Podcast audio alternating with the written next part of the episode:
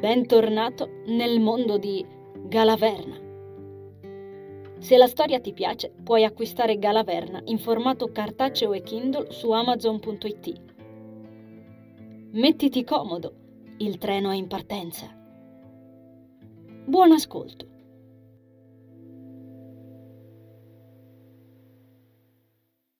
Dennis sollevò lo sguardo verso il faro, senza una ragione precisa, e si sentì finalmente come se avesse raggiunto un qualche tipo di obiettivo, soltanto per quel gesto.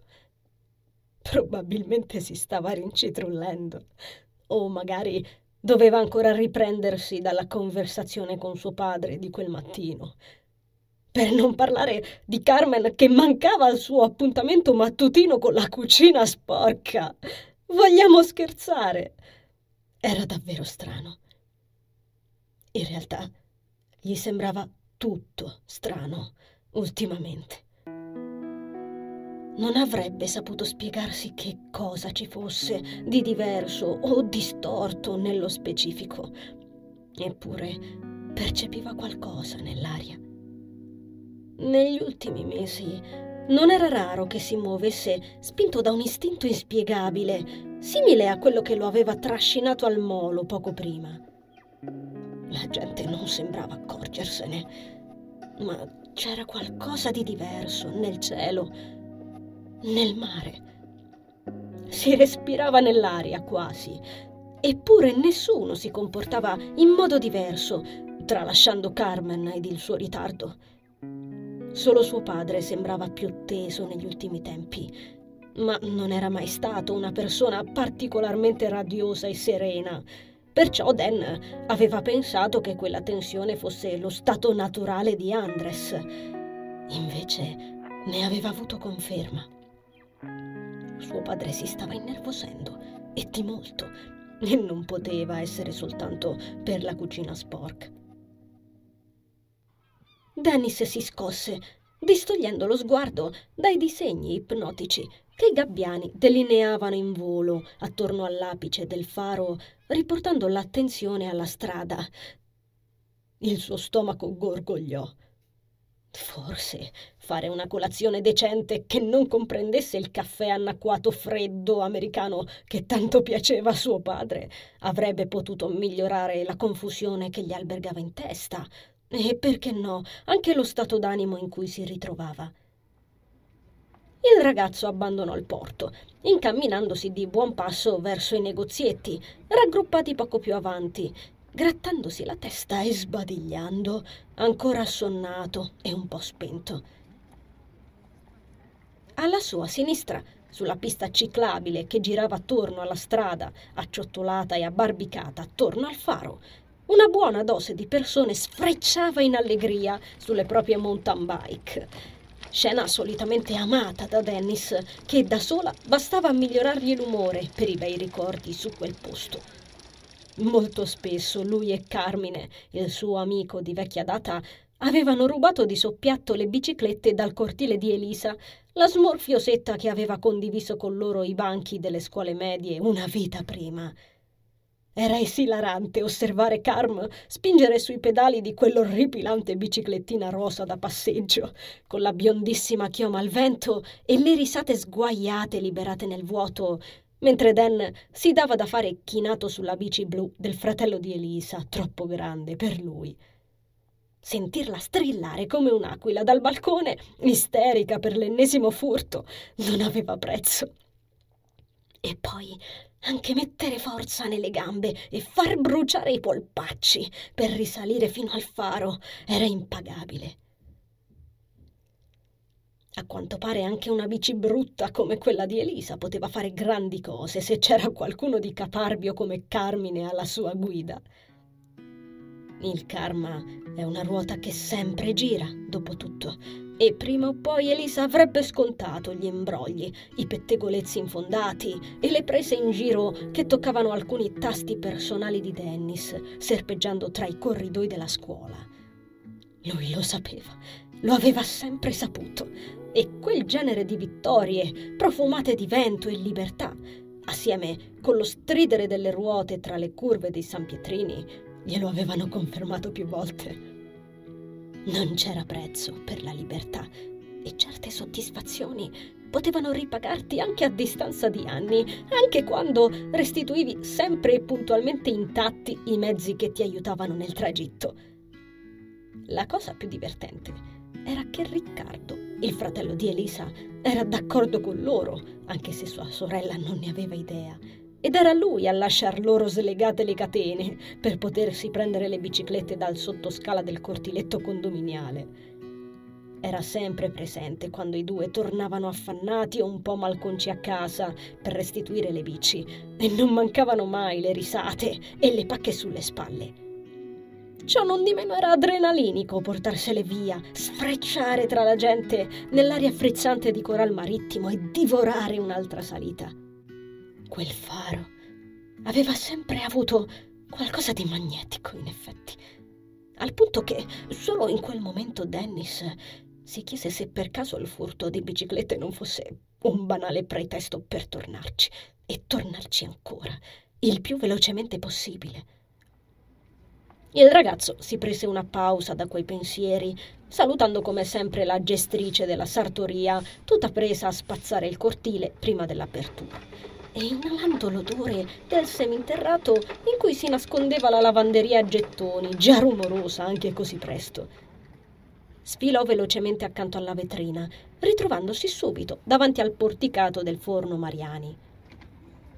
L'odore del pane fresco e dei detersivi si mescolava appena, arricciandogli il naso. Se la lavanderia avesse avuto le lavatrici al primo piano anziché sotto la rampetta di scale, il contrasto di quei due odori sarebbe stato insopportabile per tutti. Invece in quel modo erano talmente equilibrati da sembrare che non potesse esistere l'uno senza l'altro. Manuel Mariani stava già sfornando pagnottelle e filoni, imbustandoli nei sacchetti di carta riciclata e allungandoli al cliente di turno, affacciato nel bancone all'aperto, e lo stomaco di Dennis insistette. Il ragazzo frugò nei calzoncini per contare gli spiccioli, ostacolato dalla piccola sagoma del proprio telefonino. Gli occhi gli caddero sulla vetrata a specchio sotto l'archetto del negozio facendogli rendere conto di avere la chioma imbizzarrita. Risistemò con le dita i capelli pettinati all'indietro, non potendo fare a meno, come capitava sempre davanti ad uno specchio, di notare quanto somigliasse a suo padre man mano che trascorreva il tempo. Fatta eccezione per gli occhi blu che aveva rubato a suo zio e di lineamenti molto simili a quelli di sua madre, la mandibola un po' squadrata di Andres si poteva intravedere sulla faccia del ragazzo, nascosta sotto l'ombra di barba che gli incorniciava il viso. Ma cosa avrebbe dato per essere grosso e muscoloso come lui?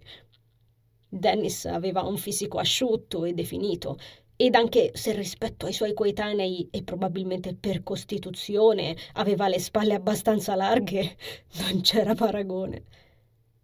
Si rese conto che nell'insieme stava nuovamente pensando a suo padre e la linea che lo separava dal ripensare alla loro discussione era sottile. Lo salvò un messaggino che gli risuonò nella tasca. Dennis estrasse rapidamente il Sony, scrutando lo schermetto. SMS da Andres. Ah, lupus in fabula.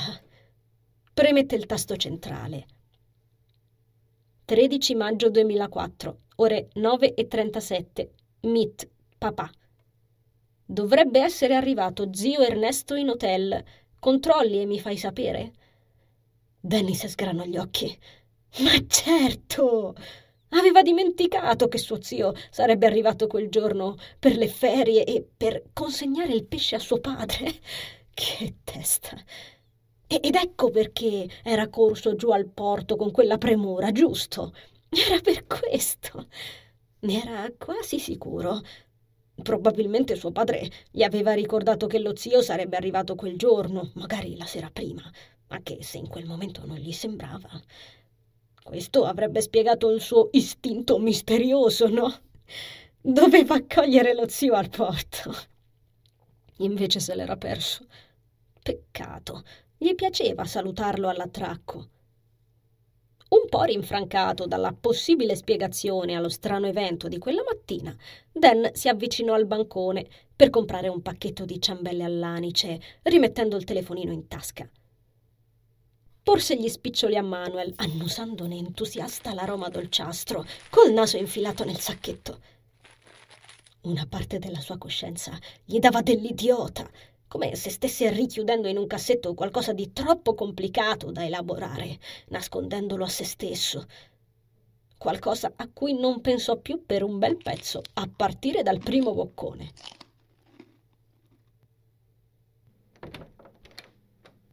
Anisa scrollò la maniglia del portone scrostato, senza risultati. Come immaginava, l'entrata del faro era chiusa a chiave fece qualche passo indietro per esaminare il contorno della struttura, sollevando il collo e cogliendo senza difficoltà l'alone energetico protettivo attorno ad essa. Sorrise. La prudenza non è mai troppa, vero? mormorò.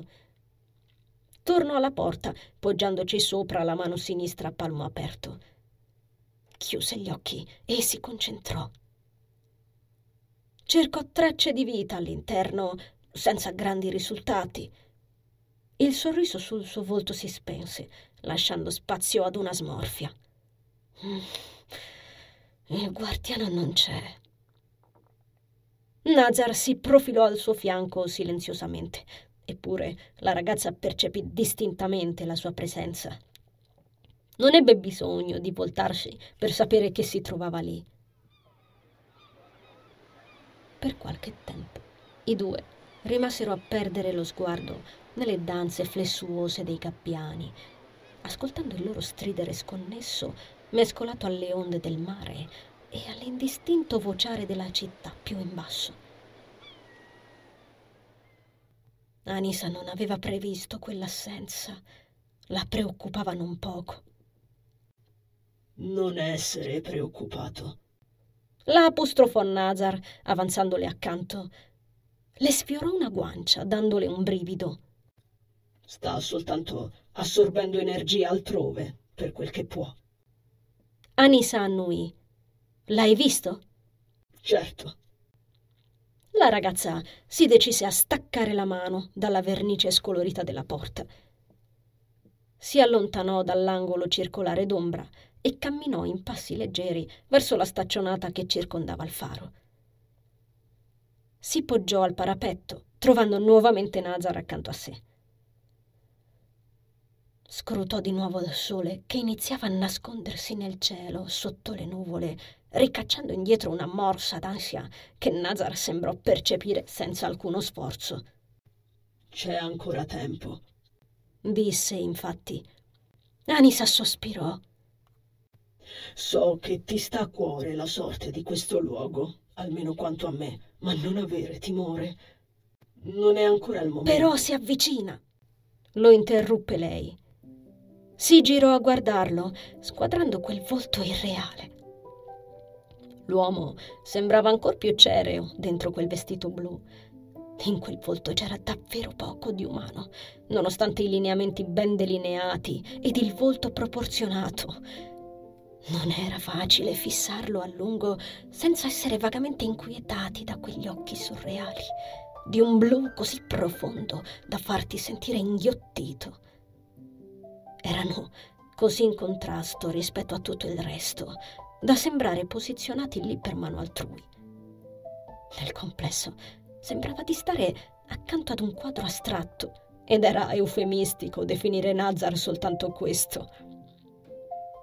Nonostante quell'atteggiamento distaccato ed a tratti serafico, forse poteva apparire allarmante ed estraniante per chi non l'avesse conosciuto. In loro due scorreva la stessa energia, eppure lo sguardo di Nazar faceva a Rudy sempre lo stesso effetto. Anisa perse gli occhi in quei diamanti grezzi e blu che aveva davanti, serrando la mandibola. Si avvicina e tutto ciò che voglio è iniziare da qualche parte. Tu hai già iniziato. Le fece notare Nazar. Sei qualcun altro. Sei qui. L'uomo indicò con un dito affusolato la montagnola dietro di loro, dalla parte opposta del faro, al di sopra della città. Anisa seguì l'indicazione, non capendo a che cosa stesse alludendo. Si sforzò di guardare, ma non le sembrò di notare nulla di strano. Non ebbe bisogno di chiedere. Nazar spiegò. C'è il monastero di Coral Marittimo su quel promontorio. È in disuso da svariati anni, ma potrei sfruttarlo per manifestare la porta del passaggio. Lo sguardo della ragazza si illuminò. Ottimo! commentò, sentendosi subito meglio. Anche se eh, ammetto di non vedere nulla da qui. Concentrati, insistette l'uomo, mantenendo la posizione. Non dava segni di essere affaticato nel tenere il braccio proteso così a lungo e perfettamente immobile. La ragazza riprovò, assottigliando gli occhi. Oh! Bene. Una cupola d'energia ricopriva una buona fascia dell'altura ed Anisa la identificò come la barriera protettiva generata solitamente da Nazar. Quindi c'è già un cerchio magico. Sei stato un fulmine. Commentò poi, mentre lui riabbassava il braccio ed annuiva. Perché non mi dai un passaggio? L'uomo le toccò appena la schiena e un attimo dopo si trovarono all'interno della schermatura. Un'ondata anomala di nausea e un fischio insopportabile alle orecchie travolsero senza preavviso la ragazza, che si chinò e vomitò nell'erba. Quanto è umana questa forma? Si informò un po' stravolta, rimettendosi dritta e pulendosi le labbra con il dorso della mano. Quanto serve per il tuo compito attuale? Non ricordo neanche. L'ultima volta che la tua dislocazione mi ha fatto questo brutto effetto. Brontolò Rudy, accorgendosi solo in quell'istante quanto la personalità e l'età di Anisa stessero iniziando a condizionare il suo modo di pensare e di agire. Molto più del solito. Forse proprio per il fatto che c'era una percentuale di mortalità molto più elevata nella sua attuale trasformazione. Era contento di averci fatto caso, almeno. Richiuse la bocca. Goditi la vista per un istante. Gli consigliò Nazar. Anisa si avvicinò al pendio della montagnetta, sentendosi mozzare il fiato. Il mare si dibatteva impetuoso davanti a loro, sembrando avvolgere l'isola in un gigantesco abbraccio incostante.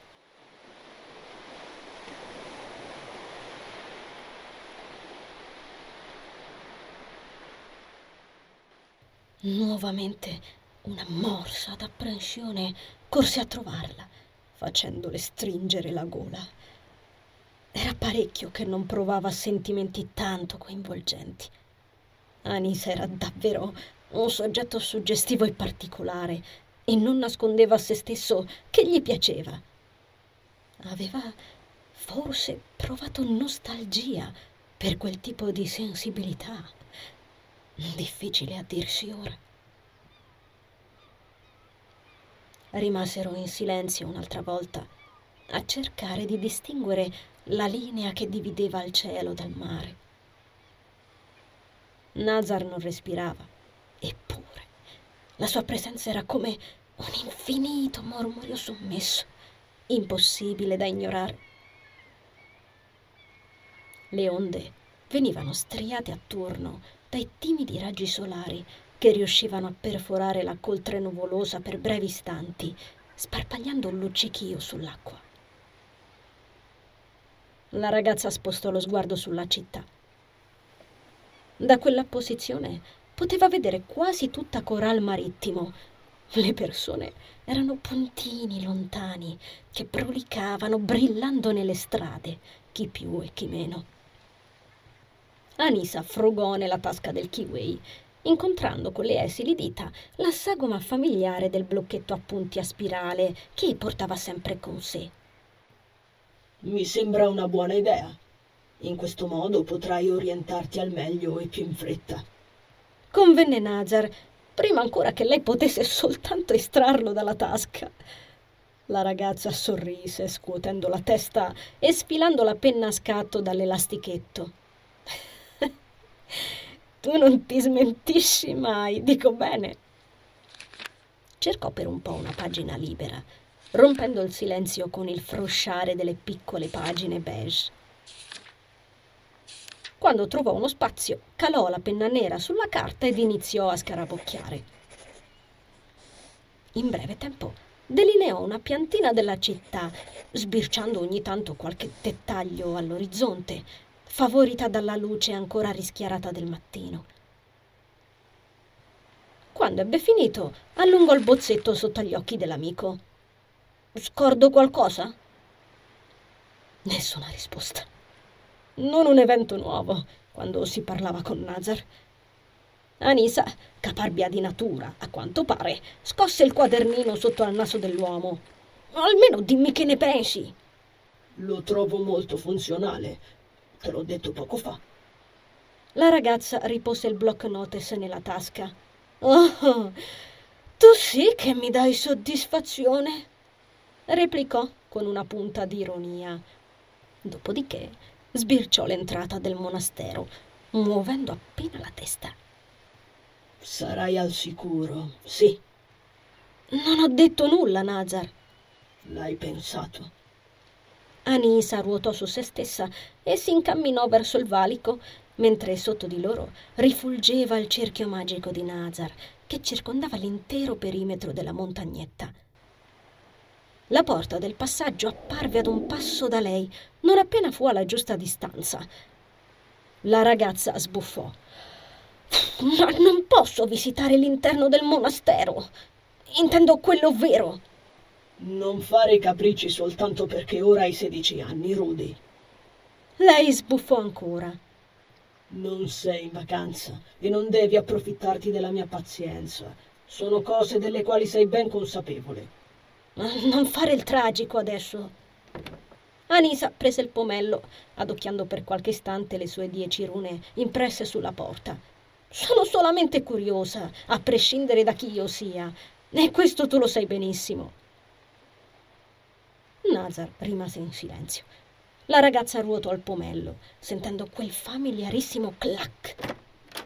Sospinse la porta e si bloccò un formicolio aggressivo le prese la nuca, portandola a voltarsi di nuovo. Fissò da dov'era la grotta, al di là dell'isola su cui si trovavano, così piccola e dispersa nel mare da sembrare un sassolino insignificante. Ero convinta che dormisse spesso, commentò sottovoce. Ti sbagliavi.